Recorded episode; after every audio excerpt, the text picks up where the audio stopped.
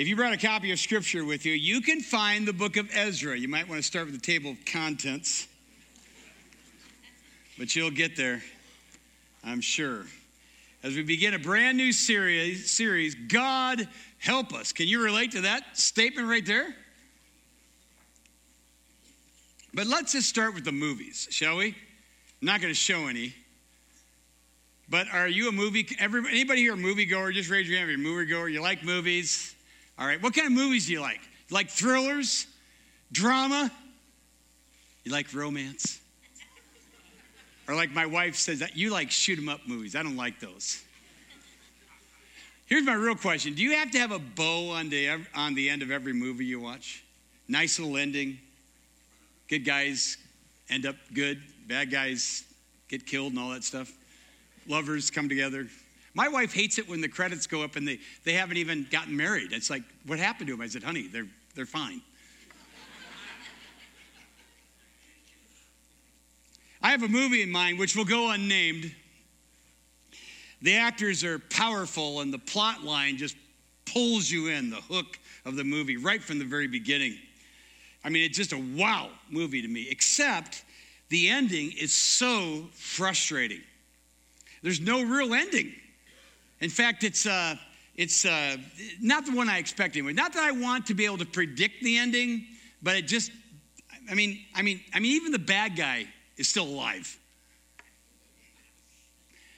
And I got thinking about this, and I thought, you know, re- that's really reality, isn't it? That's kind of life, isn't it? Life isn't always fair, amen? And our happy endings are sort of fleeting. Uh, they come and they sometimes go just as quickly. Do they not? And then there's that there's all that awful waiting in between while you're waiting for God to intervene to do something. Some of you are doing that right now. You're you're in that valley and you're just waiting. And it's so difficult. Movies can be so misleading. The Jews actually understood this feeling. They'd been to the proverbial mountaintop only to return to the valley again and again, both in biblical and extra biblical history. But it just reminds me that the Bible is a book of reality. It's a reality book. It does have the greatest ending, does it not? We all agree to that. But until then, there's a lot of ups and downs, a lot of mountaintops, a lot of valleys, and a lot of anticlimactic endings.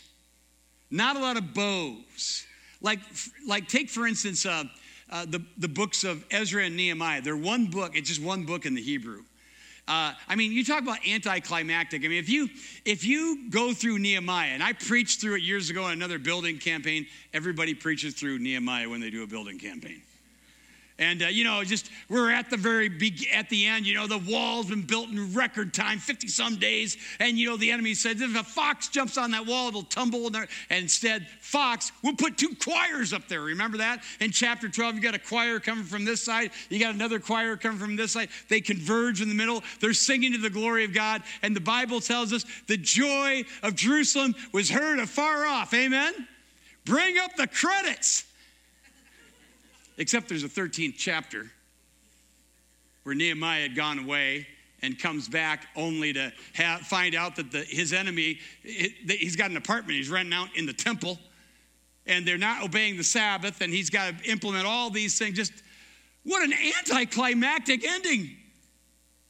But that's sort of how life is, isn't it? God had raised up enemies to deal with his disobedient children.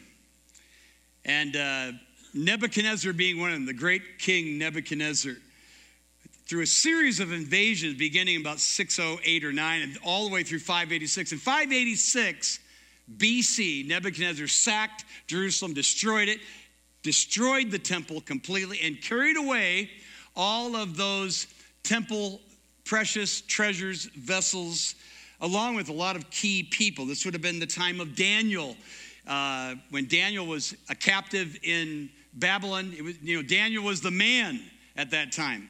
He was God's man on the scene.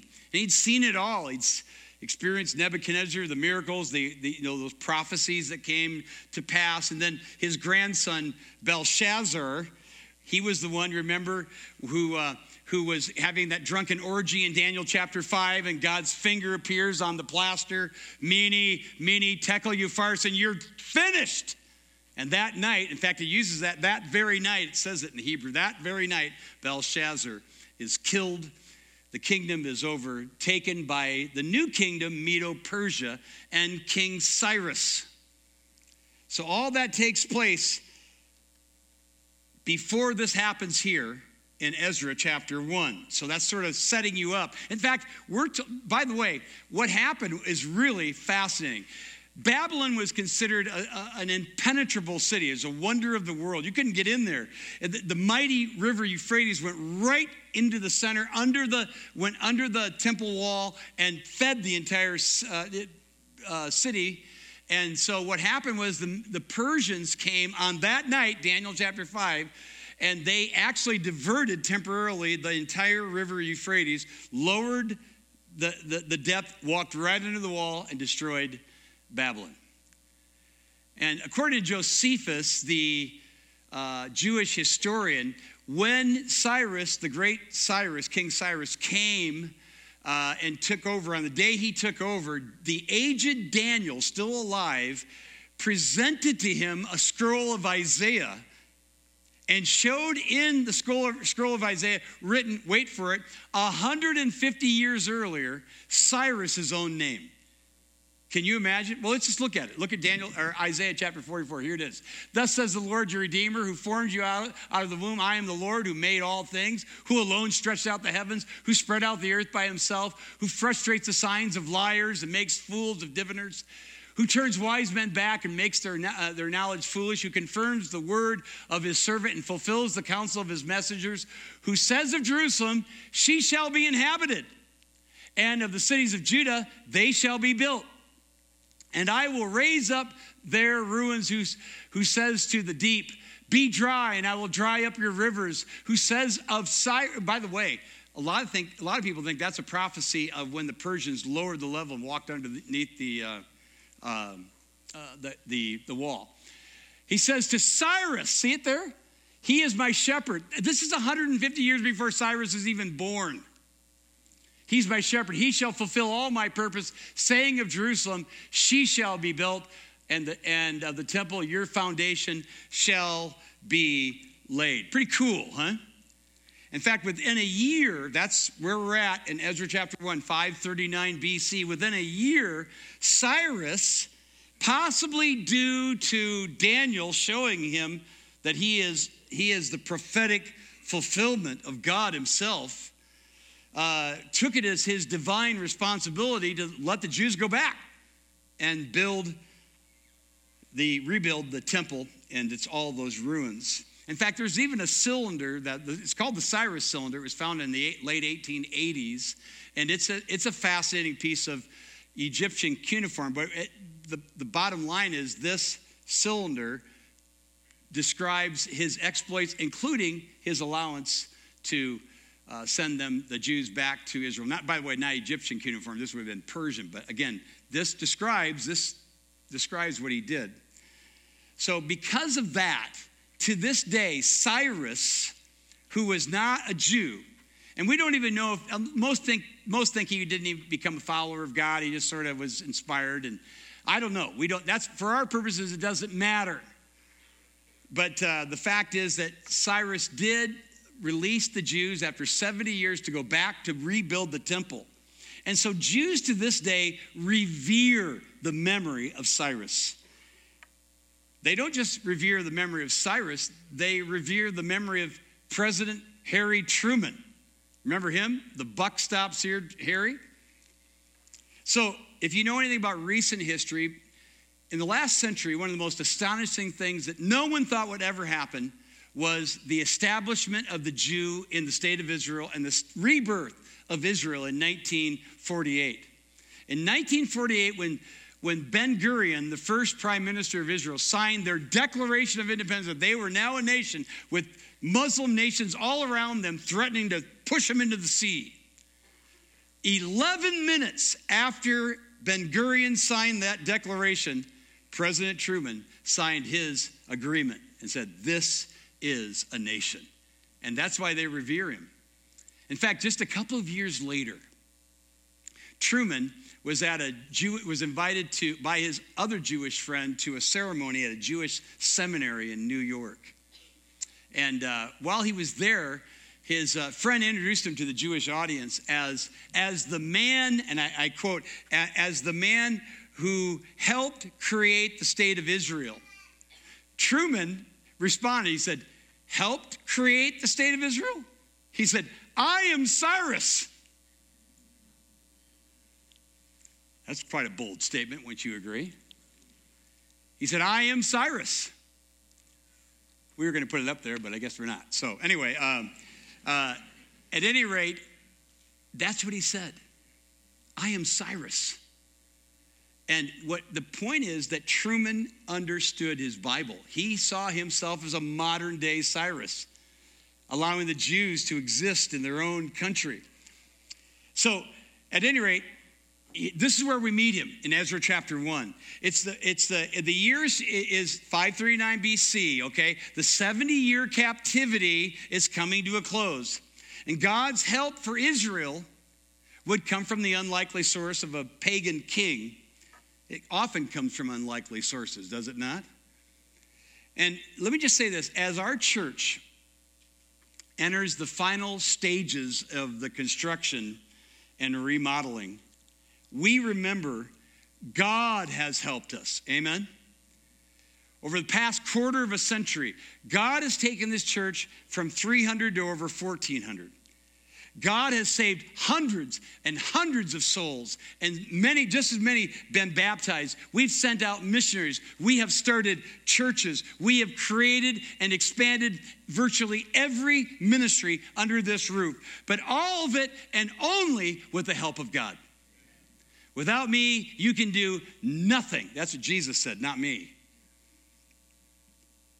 In fact, just the other day, um, uh, Josh Daggett, our second church planter, sent all the engaged leaders this picture as they're moving into their new facility and in his new offices. I mean, Josh keeps records of everything.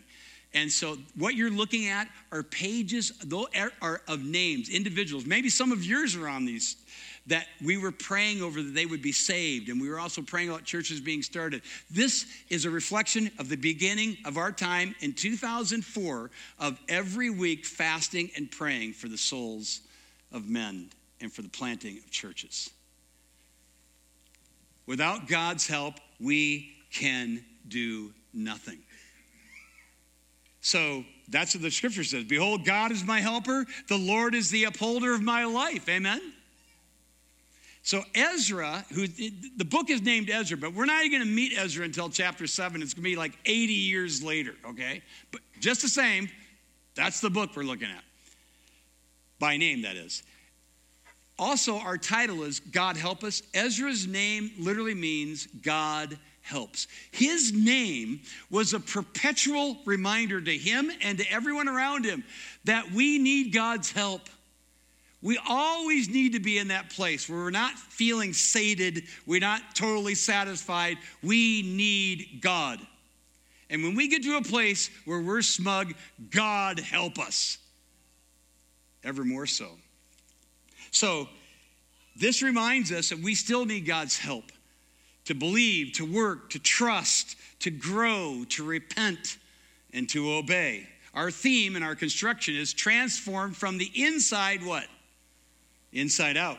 If the inside of our building is not a reflection of the inside of our hearts and lives, then we are false advertisers. Plain and simple. Our lives should be a transforming work from the inside out, like Paul said to the Corinthians, You are our letter, known and read by all. Have you ever read that? So, with that in mind, Ezra chapter 1. In the first year of Cyrus, king of Persia, that the word of the Lord by the mouth of Jeremiah might be fulfilled, the Lord stirred up the spirit of Cyrus, king of Persia, so that he might be might he might uh, made a proclamation rather throughout all his kingdom and put it in writing. Here's the proclamation. Thus says King Cyrus, or King Cyrus, king of Persia. I'm not sure if that's what he sounded like. I just thought I'd put a little voice inflection. The Lord, the God of heaven, has called me, given me, rather, all the kingdoms of the earth. He has charged me to build him a house, that is the temple, at Jerusalem, which is in Judah. Whoever is among you of all his people, may his God be with him, and let him go up to Jerusalem, which is in Judah, and rebuild the house of the Lord, the God of Israel. He is the God who is in Jerusalem. And let each survivor, in whatever place he sojourns, be assisted by the men of his place with silver and gold and goods and beasts, besides goodwill offerings of the house for the house of God that's in Jerusalem. Then rose up the heads of the fathers of the house of Judah and Benjamin. By the way, remember this is Persia. It used to be Babylon, and um, and it was Nebuchadnezzar who took Judah and Benjamin to uh, Babylon. Now there would have been remnant of all twelve tribes, but that's the reason why they're focused on here.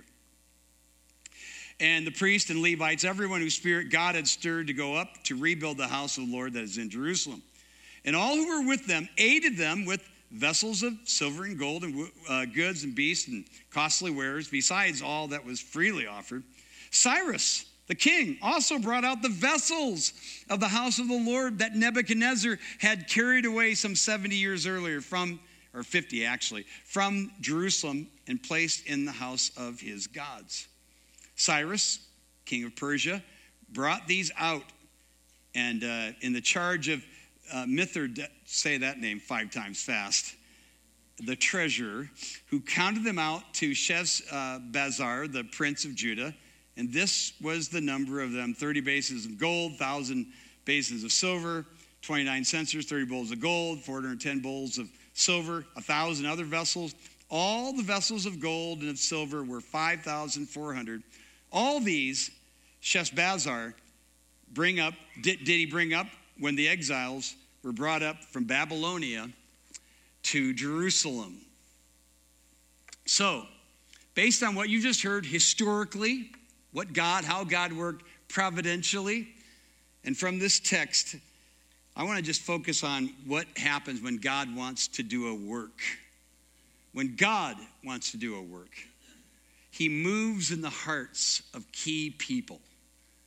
He did it then, He does it now. You see it in chapter 1, verse 1. The Lord stirred up the spirit, I love that, of Cyrus, king of Persia. It was in 2005 that many of you remember the story because I've shared it before. In 2005, we did this remodel. This we did this building. We added a little section of off to the um, off to the north here, and and we were rejoicing. We did it without borrowing, and now a church of 500 people. The most spiritual thing we could do is have a gymnasium. Amen. And so we took up an offering for a gymnasium. It was so pitiful. I couldn't even tell. I didn't even tell the church it was so bad. And I was so miserable that, it, that we weren't going to get that gym. I sort of came into church on a Monday morning, sort of muttering to myself, because that's what you do when you don't get your way, right? You just mutter to yourself, right? So I'm sitting down, and Kevin Thomas, our counseling pastor at the time, just said in passing, Well, maybe it's time we plant a church. And I wish I could tell you what went on in my heart in that moment. I mean, it was, it was very charismatic like. I didn't see angels or lightning bolts or anything like that, but just what? It was like uh, my heart was on fire. It's like God Himself had stirred my heart. I said, that is exactly what we're going to do. But what most of you don't know is, meantime, at the exact same time, up in Algona, Iowa, Dave Heisterkamp, who I had mentored a few years earlier, gone up there to pastor, had been praying secretly with his wife that God would open up a door for them to plant a church. He wasn't even telling me about this, and we were friends. And so they were begging God because they'd run up against all these walls of legalism and stuff. And so they were praying that way. And then on that day, in that office, when Kevin Thomas said those words, I called Dave Heisterkamp, and the rest is history. When God is going to do a work, he moves in the hearts of key people. Secondly, he wills in the hearts of key people. God doesn't just stir up our minds make us emotional, give us the heebie jeebies. He does something to move us. And look at the rest of verse 1. So that, that Cyrus, he made a proclamation. His heart was stirred. He issues the proclamation, frees up the Jews. Listen, when God is in something, it doesn't just become an idea that gets kicked around, it becomes an action that gets implemented. Yeah, I'll read that again. When God is in something, it doesn't just become an idea that gets kicked around. It becomes an action that gets implemented. Warren Wiersbe said, Our dreams should be blueprints for action and not escapes from reality. Just the other day, I met with a man. He felt that God had, he told me, he felt God, he told me for God had, was, was leading him to do a certain thing. And when that certain thing presented himself, he didn't do it. So I'm wondering, was God behind this? The Bible tells us it is God who is at work in you, both to will and to do for his good pleasure. Philippians 2:13. Have you ever read that? It's God who's working in us both to will and to do because when God does something, it's not just an idea that gets kicked around. It's an action that gets implemented. Thirdly, when God is going to do something, wants to do a work that's his work, not mine, not yours, but God's, he leads others, listen to this, he leads others to supply resources for the journey. This is a big, big deal. When it comes to us as a church family, when it comes to individuals, when they consider planting a church and all of the what ifs and wonderments and all of these things, Proverbs 21 and verse 1 says, The king's heart is in the hand of the Lord, and like the channels of water, he moves it wherever he wants to. Have you ever read that? That's pretty cool stuff. And that's what's happening here, is it not? Remember the Exodus? When, as promised, God, I mean, God decimates the entire country. There's nothing left. I mean, if I'm, an, if I'm an Egyptian, I got no crops, I got no cattle, there's nothing left. I'm hoarding anything I can hold on to, right?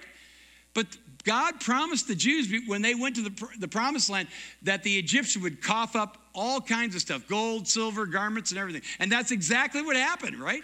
That's what's happening here. The same thing is happening here. Did you read just from the reading? God prompt, not only does he stir up Cyrus, he stirs up the entire Persian culture. It isn't just Jews that are coughing up gold and silver, the Persians are. Everybody's ponying up. Again, the writer of Proverbs, I don't want to wrap myself in Proverbs this morning, but the writer of Proverbs says, When a man's ways please the Lord, he makes even his enemies to be at peace with him. God never sends his people on a journey empty handed. He supplies what they need when they need it. My God shall supply what? All my need according to his riches and glory in Christ Jesus. Again, God never sends his, will never send you, let's make it personal. He'll never send you on a journey empty handed. He will supply what you need and when you and when you need it. And you can be confident of that. This text teaches us. And we should have learned this from the great missionary himself, Hudson Taylor. His his answers to prayer are just so worth reading and rereading. They're so encouraging, extra biblical, but so encouraging. He famously said, God's work done in God's way will never lack God's supply. So take that to the bank, seriously. Cyrus, verse 6, even brought out the vessels that Nebuchadnezzar had stolen 50 years earlier. So they, they even had everything they needed to rebuild the temple and get it going again. And here's the point if God has called you, stop worrying about the supplies. Did you hear that, John Nemmers? If God has called you, don't worry about the supplies. That's the only time service I'm going to say that because you're the only one you're going to be in there. So He'll lead others to supply. And you can count on that because that's how God does things. And I praise God for the suppliers that He raises up in our church to make things happen. Amen? And many, are you, many of you were a part of that. Here, number four. When God wants to do a work, and this is really huge, he moves the right people to make the right move. In chapter 2, in verses 3 through 67, and you'll thank me for not reading it, there's a list of families. And when you, when you crunch all the numbers, it comes to about 50,000, 42,000. You got servants and singers and all of this. There's about 50,000 of them who return to Jerusalem. The Old Testament scholar Walt Kaiser has did his investigation on this, and he estimated that 50,000 left Persia, went to Jerusalem to rebuild the temple. 50,000. That's one out of every six. In other words, five out of every six Jews stayed in Persia.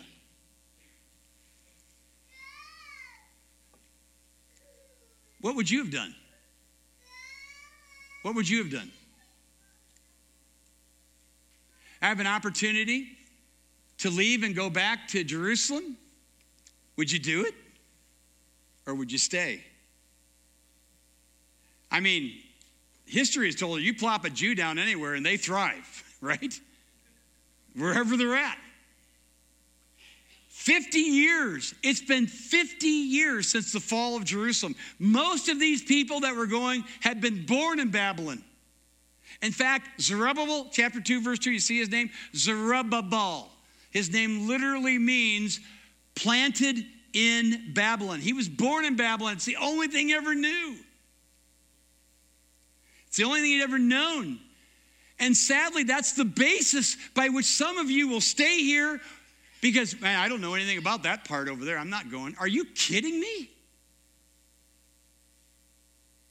We don't stay or go based upon conveniences.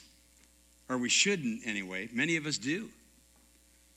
I remember when a country church that was full of farmers, couple dozen of them, asked me to be their pastor. And I really struggled with it. I was so excited about the potential of being a pastor, but so worried. I didn't know, I didn't know beans about farming, no, no pun intended. And uh, so I was pleading with God as to what I should do. And in my normal course of Bible reading, I came to Hebrews chapter 11 and verse 8, which says, Abraham went out not knowing where he was going. And I knew right there and then God was telling me to go. And I did go. But I had to do it against all of my personal proclivities, which, which is what we do when God is moving us. Moving for God should never be based on what you know, but who you know. I mean, it was years earlier that Jeremiah the prophet alluded to here early on. Jeremiah in Jeremiah 29 told the Jews when they got deported to Babylon, get used to living there. It's going to be a while. He said, build houses, get married, have kids, make money, thrive. And thrive they did for the most part. And so much so, most of them, five out of six, decided, I'm not going back. By the way, before you criticize them for not going back, consider this the Bible doesn't. The Bible does not criticize them for not going. Why do I say that? Because the issue isn't to guilt people into going or not, it's, it's to know whether God is leading you. Amen? As for me, being on the way, the Lord led me. That should be our calling card.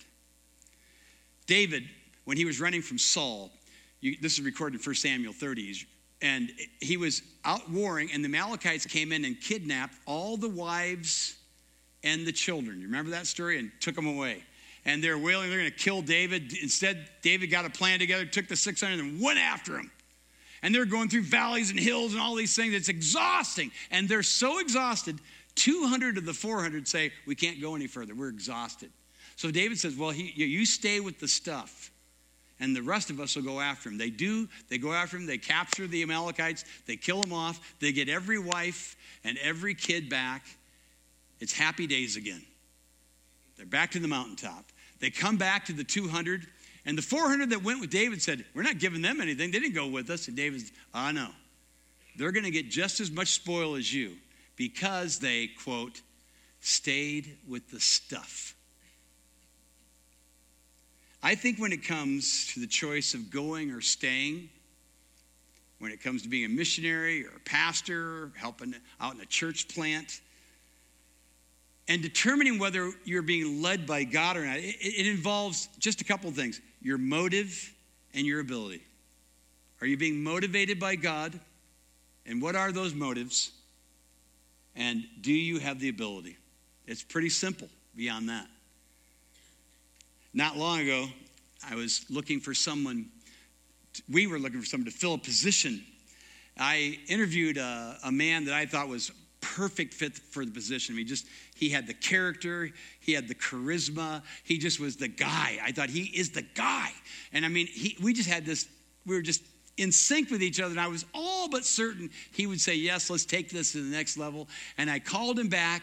I said, What do you think? He said, he said, Pat, I can't wait. I wouldn't, I'd love to come to Saylorville. This would be such an awesome opportunity, but we're not going to go. I said, Well, what, why? He said, Well, because we would have to leave family. We have family living in this area. So I said, because I'm such an encourager, bad answer.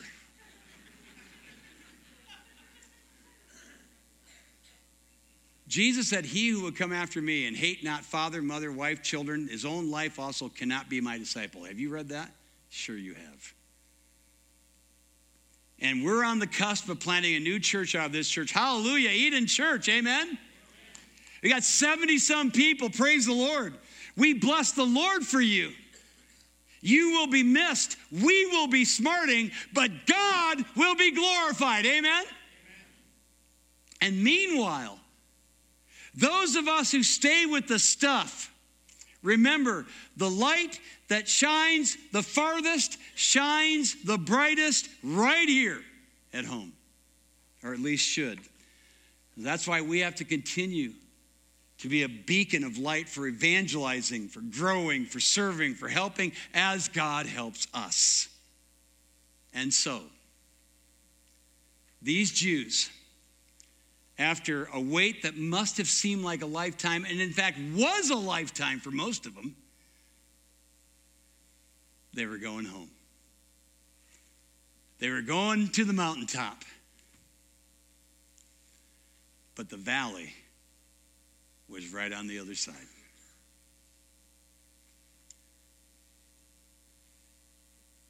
God, help us believe that while we're waiting, you're working. Some of you have been waiting a long time. In some cases, almost an entire lifetime. And your heart's desire, as best you know how before God, is still in the wait, and you're still in the valley. Just know, and Job tells us this. I, you know, I look you know, I went, I look forward, can't see you. I look backward, I can't perceive you. On the right, when you're working, I can't see you. But He knows the way that I take. And when He has tried me, I will come forth as gold. And so know this while we are waiting, God is still working. Secondly, while we are following your lead, we're confident you're leading our suppliers. Believe that. The text, other text, and experience itself says trust the Lord for the suppliers. And finally, while we sing to you on the mountain, because that's what you do when you're on the mountain, right? Yes. Happy days. While we sing to you on the mountain, we'll cling to you in the valley. And the last I checked, I learn the most, not when I'm on the mountain, but when I'm down there. And so do you. So thank God for your valley. Learn from God in this valley, in this wait, whatever it may be, and trust Him because He doesn't mess up. Amen? You know, there is one thing you don't have to wait for You don't have to wait for Jesus to save you. If you recognize you're like, like these disobedient Jews, you've been a rebel, you've never acknowledged your sin. My favorite line, and I, I wish I had it exactly as he put my favorite line last Easter was Luke Hardy's line when he says, And I understood I was a sinner because that's what I was. I, I thought to myself, so many of us will just give lip service to that, but it's almost like he had this aha moment, which is what you need if you want to have your sins forgiven. And if you'll recognize that like Luke did, you believe that Christ died and rose again for you, you don't have to wait. The waiting is over, salvation is there, forgiveness is there, and you'll become a child of God. Amen? Trust Jesus. And in the meantime, let's wait while we're in our valleys. The mountaintop's coming when we never have to descend again. Our Father, that's our prayer. We we're grateful to you. We thank you for this opening message and uh, introduction to Ezra. And Lord, we look forward to what we're going to learn. I pray we've learned something today. You are the providential God, you, you're the God of history. You had all of these things figured out, even naming a king, a pagan king, 150 years before he was ever born. These are the things that should inspire us and remind us when we can't see you in the valley, you're there and you're working. May we trust you to that end, each and every one of us. We ask all these things in Jesus' name, and all God's people said, let's all stand.